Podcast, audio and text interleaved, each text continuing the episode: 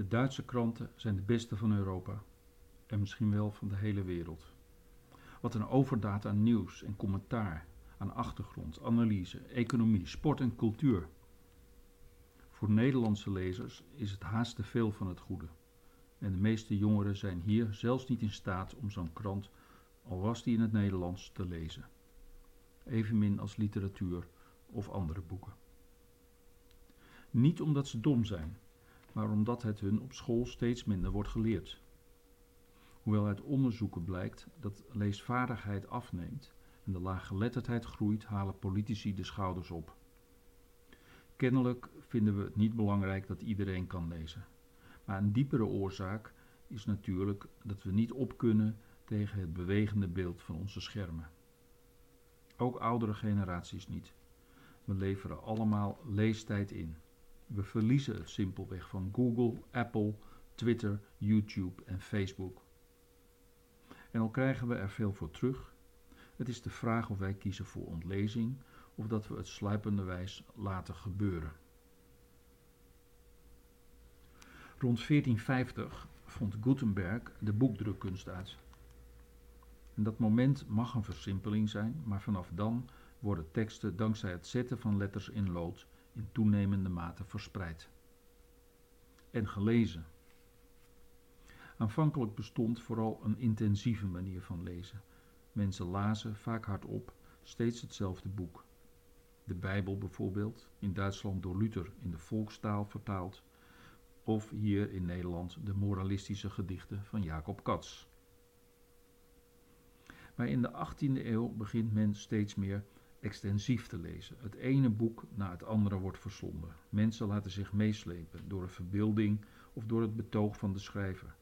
het aantal nieuwe titels groeit elk jaar spectaculair.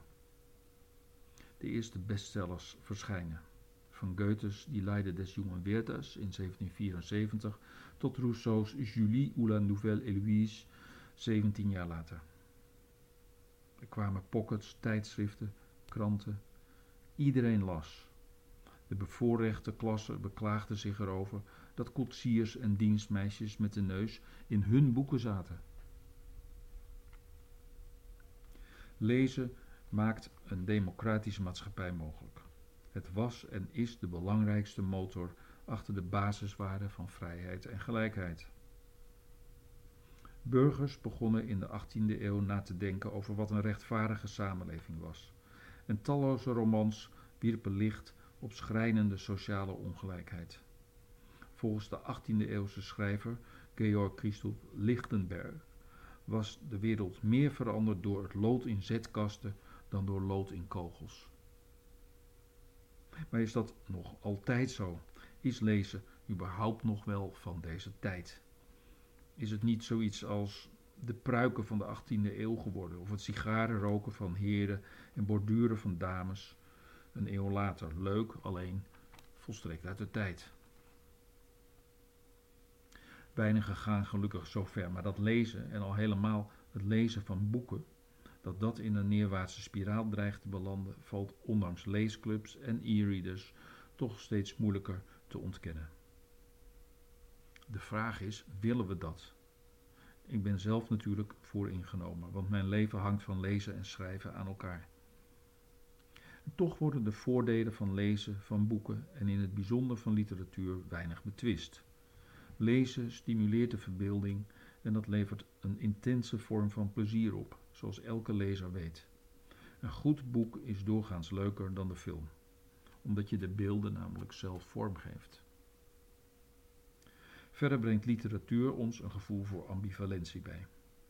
We leren dat mensen zich anders voordoen dan ze zijn, zich anders gedragen dan ze willen. En we herkennen het ook bij onszelf. En dat dingen vaak niet zijn wat ze zijn, net als in het echte leven. Dat gevoel dat niet alles duidelijk is en ook nooit duidelijk zal worden, is in COVID-tijden behulpzaam. En ook bij allerlei andere getop. Houdt die ander wel echt van ons? Wil ik wel het werk wat ik doe? Moet het roer niet definitief om? Je weet het nooit. Dat is niet fijn, maar literatuur leert ons met zulke onzekerheden te leven en ze zelfs te waarderen.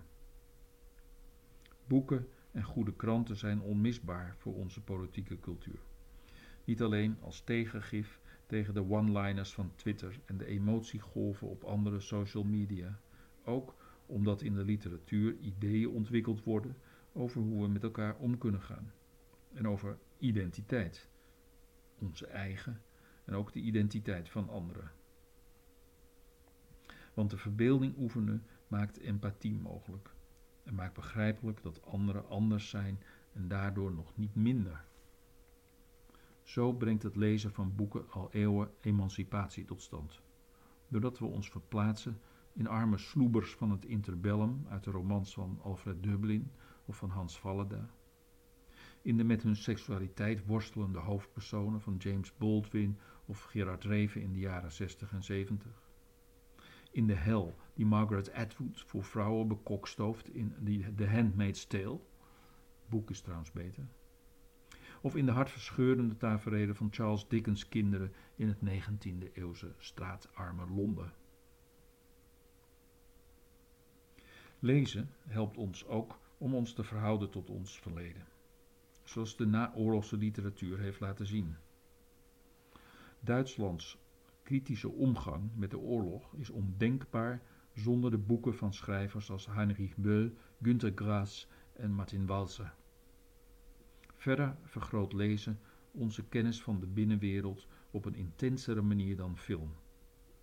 Het levert munitie voor het maatschappelijk debat over de toekomst van de mens, robots, euthanasie, gender, de rol van de staat.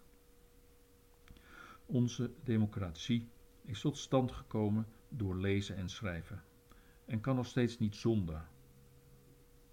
Lezen heeft ons vrijheid en rechtvaardigheid gebracht. Lezen, tenslotte, vergroot onze woordenschat en draagt zo bij aan het niet, overigens niet altijd even grote plezier om met andere mensen om te gaan.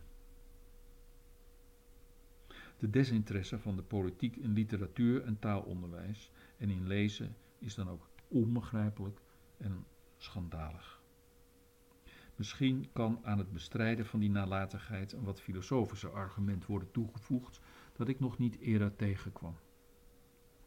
In toenemende mate worden wij beheerst door de algoritmen van de grote techbedrijven en dat geldt voor jonge mensen des te meer.